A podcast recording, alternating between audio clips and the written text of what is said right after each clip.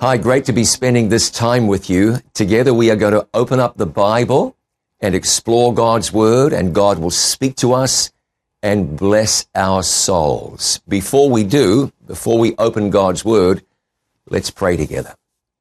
Our Father in heaven, we thank you for the opportunity to be in the Word. We ask that your Spirit would speak to us at this time. As we gather around the Bible and investigate some of what it says, I pray you would answer the prayer of our heart. I pray you would minister to our needs, that you would grow us spiritually and draw us to yourself. Bless us, please, we pray, in Jesus' name. Amen. It said it was the fairest among the cities of the Jordan Valley. It was set in a plain which was, according to Genesis chapter 13, as the garden of the Lord. Imagine that. There were palm trees there olive trees there, grapevines there. This place was fertile. Things grew. It was a center of art and commerce, business, creativity. It had to have been a bustling sort of place. It was undoubtedly a land of plenty. And this plenty, the wealth of the land, the blessings that the people enjoyed, well, ended up that the people didn't have to work so hard. It led them to indulge in sin. You know, that's not good. Ezekiel wrote about this. Ezekiel chapter 16, starting in verse 49. He wrote that pride, fullness of bread, and abundance of idleness was in her and in her daughters. Neither did she strengthen the hand of the poor and needy. And they were haughty, Ezekiel wrote and committed abomination before me. That's some strong medicine. You know, it seems that there's nothing people want more than riches and leisure. We want to have plenty. And yet riches and leisure in this case gave birth to the sins that brought destruction upon the cities of the plain. Their useless, idle lives made them a prey to Satan's temptations and they ended up defacing the image of God and becoming satanic rather than divine. Somebody wrote that Satan is never more successful than when he comes to people in their idle hours. The people of Sodom were idle. Idleness is a curse, and it definitely proved to be a curse for them angels told Abraham that Sodom and Gomorrah would be destroyed. Now, here's what's interesting. These cities were wicked and they were filled with wicked people. But Abraham interceded for the people of that city. It was a thoroughly wicked place. And yet Abraham asked God to spare it. Would you destroy it if there were 50 righteous people there? Abraham asked. 40. Would you destroy the place if we could find 30 righteous people? The angel assured Abraham that Sodom and Gomorrah wouldn't be destroyed if there were 10 righteous people who could be found there. But God couldn't even find 10 righteous people in those cities. In his little book, Jude wrote that Sodom and Gomorrah and the cities about them were destroyed by fire. You know, it isn't easy to really grasp the power of a calamity like that. Just pause for a moment. Think about this. A fire so devastating, cities were destroyed. It came from nowhere. The heat had to have been beyond intense. Lives were ended. People were killed. Imagine witnessing this. Imagine being on the outskirts of that place. I don't know. I'm speculating, but I'm sure you won't mind this kind of speculation. Imagine living 10 or 20 miles away. Would there have been a glow in the sky? Would you have said, what's going on over there? This was a serious thing. Sometimes we hear Bible stories. Jesus rose somebody from the dead. We shrug and move on. Wait a minute. This was a big deal. The walls of Jericho fell down. Ah, okay. No, no, this was huge. In fact, Rahab told those two spies visiting Jericho, we have heard about the things your God has done. And she confessed that they were terrified. God sent fire from heaven and Sodom and Gomorrah and the cities around them were burned up. This was big. Let me tell you, a man named Lugas Sylbaris was living on the island of Martinique in the Caribbean way back in 1902. Now, he did something he shouldn't have done, and as a consequence, he was imprisoned, thrown into solitary confinement. Wasn't much of a place. His cell was underground, and there were no windows. It was even reinforced with bomb-proof walls just to make sure that nobody could escape. Day after he was arrested at breakfast time, a volcano erupted. Pyroclastic flows formed and rushed down into the city, completely flattening it and killing everybody who lived there. Just a moment, I'll tell you how many people there was. These pyroclastic flows, let me explain that to you. It's like uh, gas mixes up with ash and rock and dust and so forth, flows down the side of the volcano. It's not a lava flow. It's deadly. It's like a river of rock and ash and dust. It just swallows people up. In Martinique that day in 1902, 40,000 people were killed.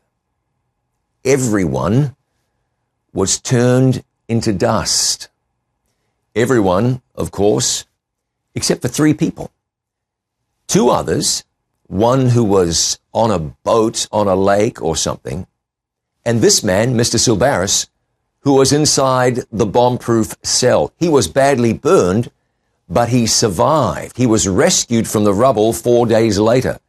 Interestingly, he was pardoned for his crimes. I guess people figured he'd suffered enough. And he joined Barnum and Bailey's traveling circus, where he was known as the man who lived through doomsday. What an experience. But no cell was going to protect anybody in Sodom and Gomorrah. Every last person there was destroyed. That's not the only thing we can take away from this experience. Of course, we may think, ah, this was sin and God punished them. They did wrong and they were destroyed. You may be thinking sin has consequences. Romans 6:23, the wages of sin is death, and if you were thinking that, you'd be right every time. There are some more things that we can think about in relation to this. Consider this. Lot. Who was Lot? Lot was Abraham's, do you know? Abraham's nephew. And he'd been given a very serious warning. He was told, Lot, get out of Sodom. Flee for your life. Genesis 19 verse 15 says this, and this is remarkable. Genesis 19 and verse 15. And when the morning arose, then the angels hastened Lot, saying, Arise, take thy wife and thy two daughters which are here, lest thou be consumed in the iniquity of the city. But look at verse 16. It says, And while he lingered, the men laid hold upon his hand, and upon the hand of his wife, and upon the hand of his two daughters, the Lord being merciful unto him. And they brought him forth and set him without the city. Do you notice what the Bible says? Lot lingered.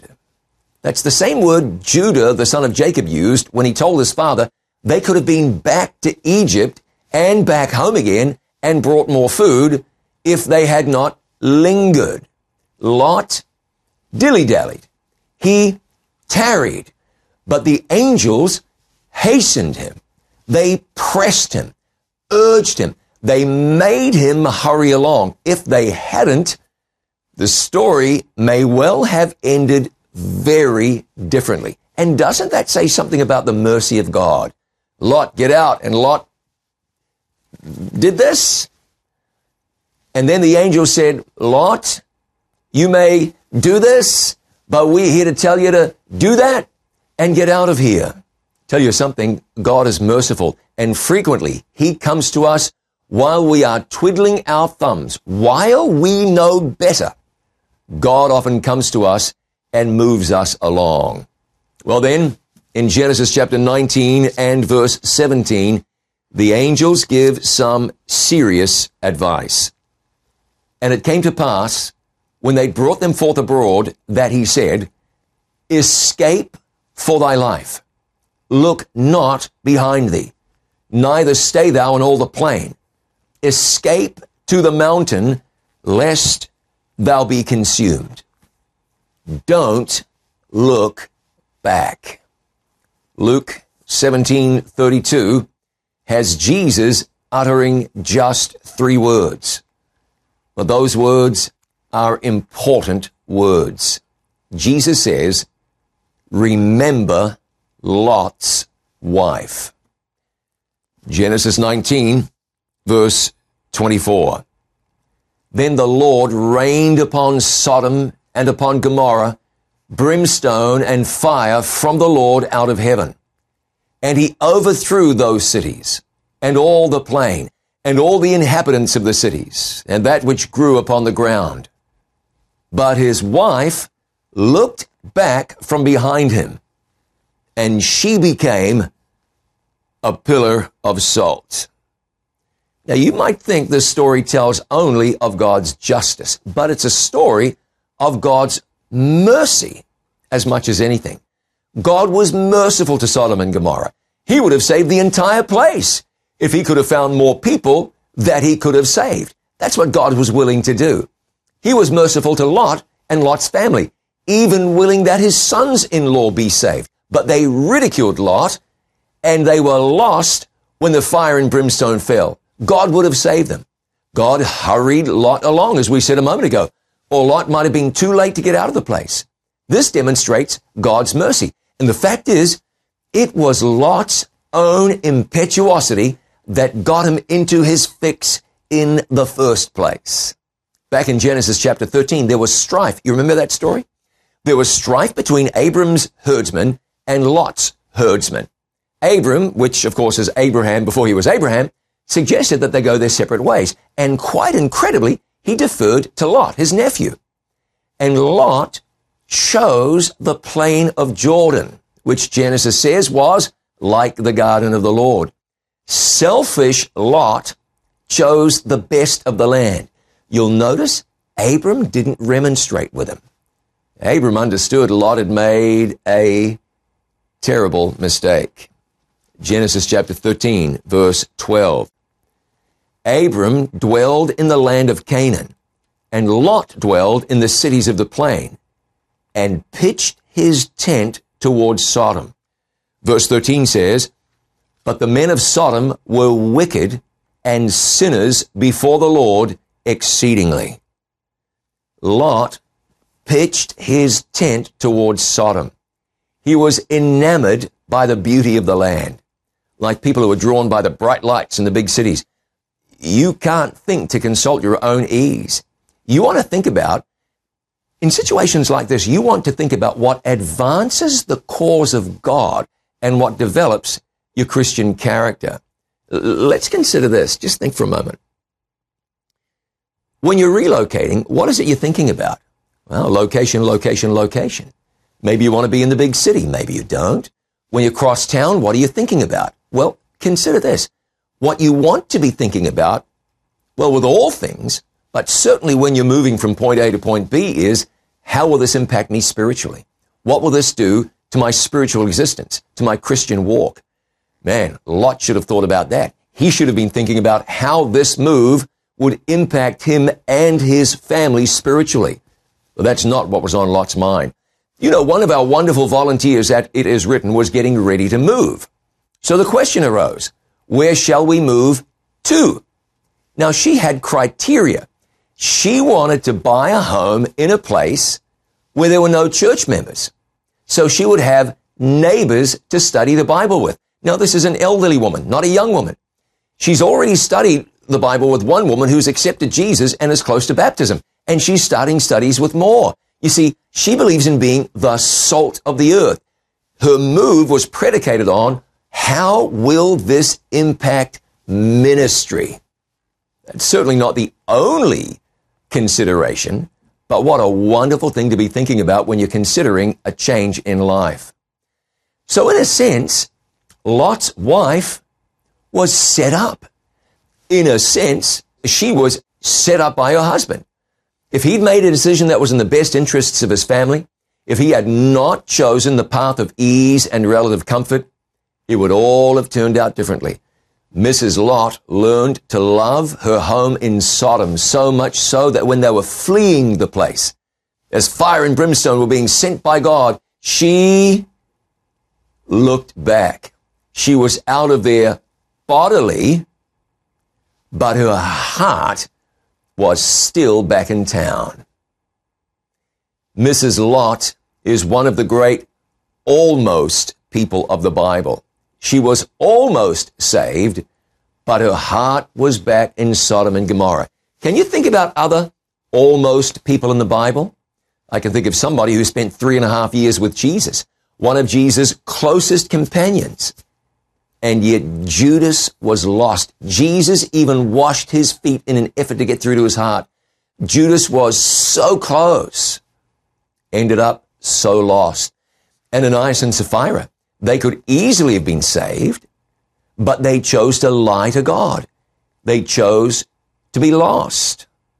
While her body was upon the plain, Mrs. Lot's heart clung to Sodom and she perished with it. She rebelled against God because his judgments involved her possessions and her children.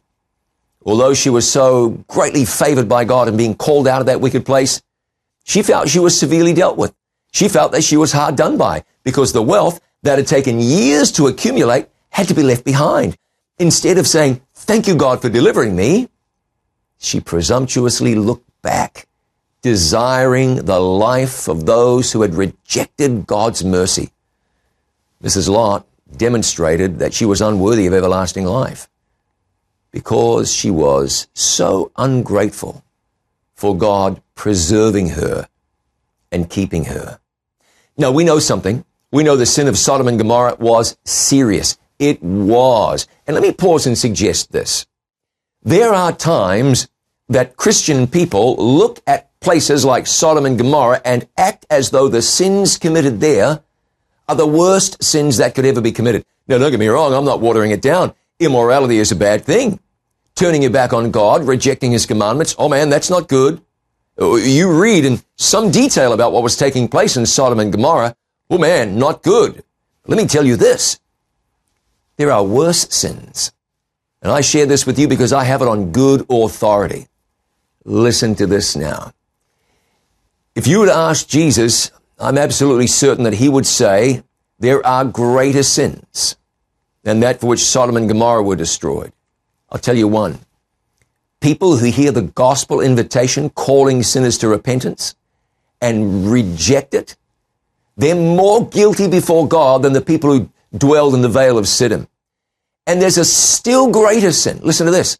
It's professing to know God and to keep his commandments, yet denying Christ in your character and in your daily life. That's worse. It's worse than what they did in Sodom and Gomorrah.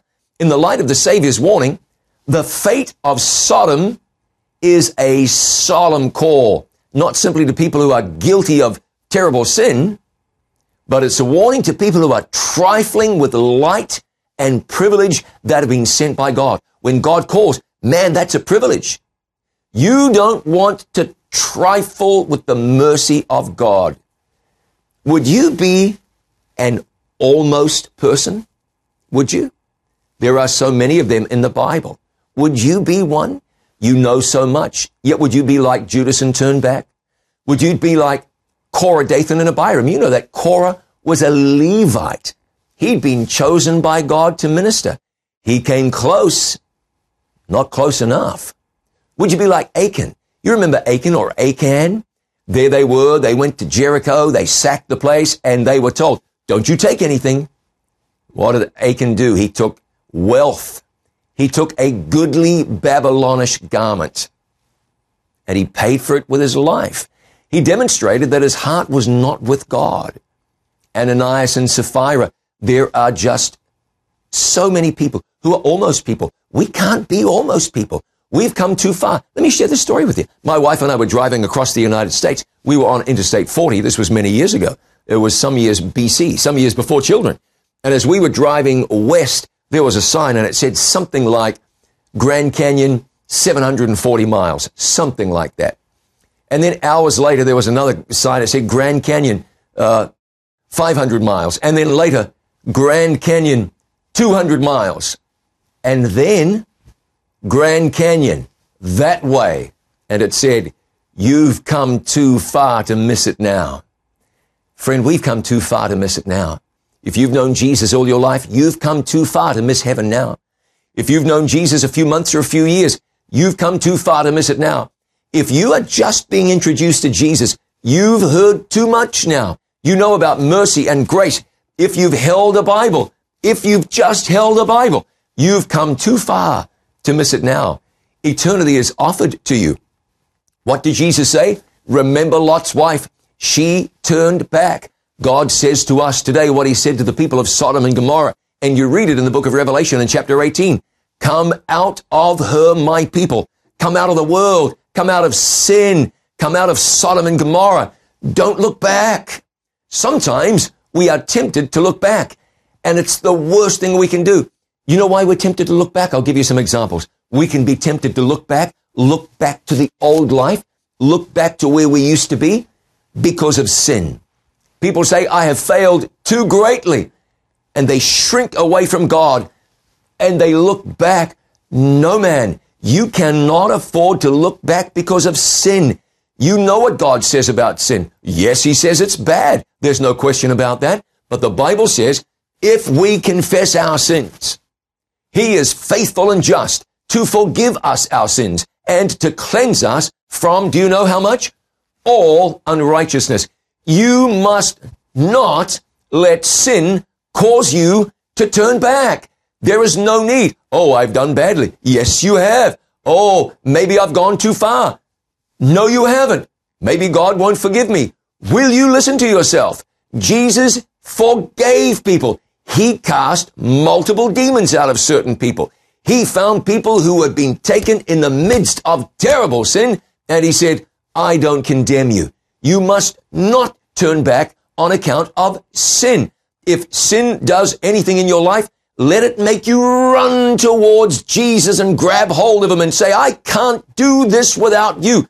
Do not let me go. And he won't.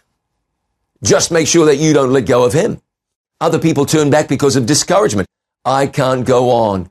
Things are going badly. I'm just too down, too bummed. I- am not talking about depression, clinical depression. That's a thing. And, and please, if you battle depression, please talk to somebody. Please see somebody. Please get a hold of a depression recovery seminar or a physician or a counselor. Do something about that.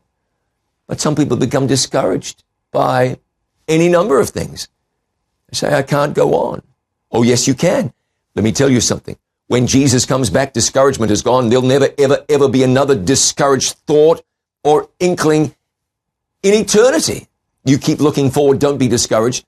Other people turn back because of people. I came into the church and these people were nasty. I've been let down. Of course you have, because wherever there are people, there's going to be somebody who will let you down. That's just what happens. But you aren't looking to people. You're looking to Jesus. Did Jesus ever let you down? No. You come to church and somebody stiffs you or is rude to you or whatever it might be. You can't let that put you off. You just can't. People are people. We are all faulty. Many times we give offense without even meaning to. And many times people take offense and they really ought not. Don't let people cause you to turn back. There's no need for that. There is one person, capital P, that you need to look to. His name is Jesus. You can't afford to look back. Keep looking forward. Remember Lot's wife. Look forward. And what's coming when you look forward? The latter rain is coming. A great outpouring of God's Holy Spirit. Look forward. Souls are being won where you are and all around the world. And God wants to use you in that soul winning more than ever. Can he use me? Yes, he can. If you pray for a divine appointment. Pray, God, use me to share light with somebody. God, use me to share your word with somebody. God will. You don't want to miss out on that. Look forward. Jesus is coming soon. This is no time to be looking back. No time at all. Remember Lot's wife. Don't look back. Look forward. What's going to keep you from looking forward and pressing forward into the heart of Jesus? You don't want to let anything keep you from the heart of Jesus. We get over to Revelation chapter 18. I touched on that a moment ago. And what does Jesus say? Come out of her, my people. Now here's the thing. We want to come out of the world, out of the world, not go back to sin, not go back to where we came from. Jesus calls us out of sin and into his heart. Let me ask you a question. How's it going with you personally? God calls us, doesn't he? He calls us out of our own personal Sodom and Gomorrah, whatever that might be. God calls us to full commitment to him. That's what he calls us to. God calls us to surrender our heart to him. What happened? The angel came and said to Lot, get your family out. Lot said to his family, we've got to go. Off they went, Lot and his daughters and his wife. Mrs. Lot looked back. And that looking back was deadly. It cost her eternal life. We don't want to look back. Let me share a story with you that I think underscores the importance of responding when God calls. Not too long ago, I was in Guatemala with an It Is Written mission team. This mission team, a group of lay people, had planned to visit Guatemala from long ago, but in the intervening time, shortly before they went, a volcano erupted. Volcan Fuego. The volcano of fire. The results were devastating. Devastating. Let me share something with you. When we got there and we filmed an It Is Written television program there, uh, Danger at the Doorstep or Danger on the Doorstep. If you haven't seen it, I hope you will see it. You, you really want to see this program.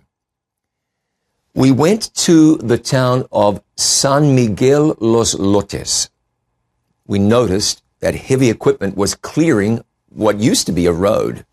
The road was now covered over in places, in many places, by 15, 20, 25 more feet of volcanic material. It was a pyroclastic flow like the one I mentioned earlier in relation to the man in the underground prison cell. The pyroclastic flow, that's the ash and the rock superheated and gas all together flowing down the side of the mountain like a river. Well, it had done that, and we were there standing on what was like a glacier of volcanic material.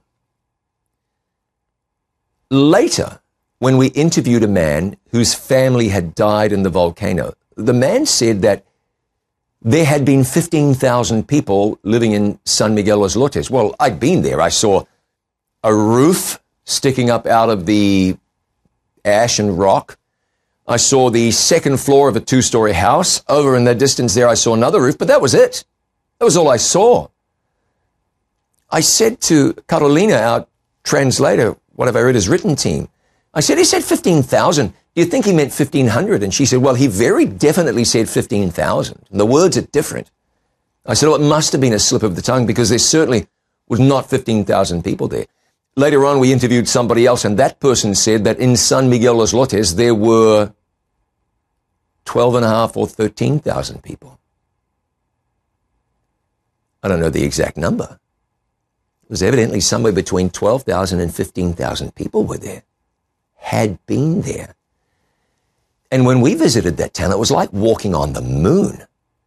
There was virtually no evidence that there'd been any kind of town there. I thought it was some two horse town where 25 people lived. It was a big town. I saw the before and after photos. the entire town was swallowed up by Volcan de Fuego. Just swallowed up. So I met a lady whose name was Rosa. And Rosa was a volunteer with the government's um, disaster warning service. Now, the volcano had been erupting since 2002, on and off, kind of continually. And a couple of years ago, there'd been a warning where 33,000 people evacuated. It was, but no damage. It was Rosa's job to go around the city warning people, you got to get out, you got to get out, you got to get out. Time to go. We are told to get out because the volcano is going to blow. But here's what happened. Rosa went to the people of San Miguel Los Lotes. She said, you've got to go. Many people did, but many people did not. They said, you know what we're going to do? We're going to just shut our door, lock it, and we'll be safe. Well, they did, and they weren't safe. They're still in their homes beneath 10, 15, 20 feet of volcanic material. I had no idea, but where I was standing as we were filming there, just 25 yards away, there had been a church. You couldn't see it. It was buried. And somebody went to the church and said, you've got to go because it, it happened on a Sunday, you see, and there were many churches filled with people. And the people in that church said, no, we are going to pray to God and ask him to protect us. Can you imagine? They prayed. God tried to protect them by telling them to get out. They didn't get out. A man I met, he said that he just took off, didn't even shut the door. He called to his father, Dad, come on. And dad said, Hey, I'm just going to use the bathroom. And that was the difference between life and death. You just couldn't believe it. The authorities said 200 people were missing. The locals said at least 1,500 people were missing. Why the discrepancy? Well, because the people who would ordinarily report other people as missing were dead. Were dead. They could have fled and gone to safety. They heard the warning. But when the fire came, when the destruction came, when the heat came, they ignored the warning. Friend, what is God calling to you about today? Is it an attitude, a sin, an addiction? Is it something illegal you shouldn't be involved in? Is it a, an internet habit? Is it a sour disposition? Is it faithlessness? God is calling us to come out of this world. We don't want to look back and say, you know, Lord, I'd like to have one foot on the sea of glass and I want to have one foot here in my sin. You don't want that. Remember the words of Jesus and remember Lot's wife. God calls us on. He calls us out. Where are you? Are you stuck someplace? Come on, let's go. Let's go together. Are you tarrying, lingering? The angel would take you by the arm and say, let's go. Jesus said, remember Lot's wife somebody who looked back rather than look forward. Let's look forward. Let's look forward to the latter rain. Let's look forward to the second coming. Let's look forward to gravity losing its power over the soles of our feet and us going up, up, and all the way to heaven. Can we look forward together? But what about my sin? You give that to Jesus. What about my weakness? You take hold of his strength. What about my constant spiritual failure? Remember, God says his strength is made perfect in weakness. And if you will let Jesus do it, he will live his life in you so that he who has begun a good work in you will be faithful to perform it until the day of Jesus Christ. If you let God into your heart, he will change you and remake you. You can't do it. I can't do it. But God can't fail. Remember Lot's wife. Don't look back. Look forward. Can we pray? Let's look forward. Father in heaven, we pray together now. And we thank you for your mercy that calls us out, for your goodness that offers us grace and salvation. We thank you today that you're a great God and a loving God. We understand the end of this world will come. The earth and everything in it will be burned up like Sodom and Gomorrah. But we need not be lost. In spite of weakness and failure and discouragement and doubt, we can be saved through our mighty Savior Jesus. Friend, would you look forward today and let Jesus be your Savior? If your answer is yes, please just raise your hand. Raise it wherever you are, whatever you're doing. Lift up your hand. God save me. God, let Jesus be my Savior. God, keep me from looking back and grant me grace to look forward. Have you raised your hand? Do so wherever you are. Lift it up. Oh, Lord, give us grace to remember Lot's wife and to remember Jesus and never forget and never let him go. We pray in Jesus' name. Amen. Thanks for joining me today. Thanks for giving us the opportunity to study God's Word together. Go with God. God bless you.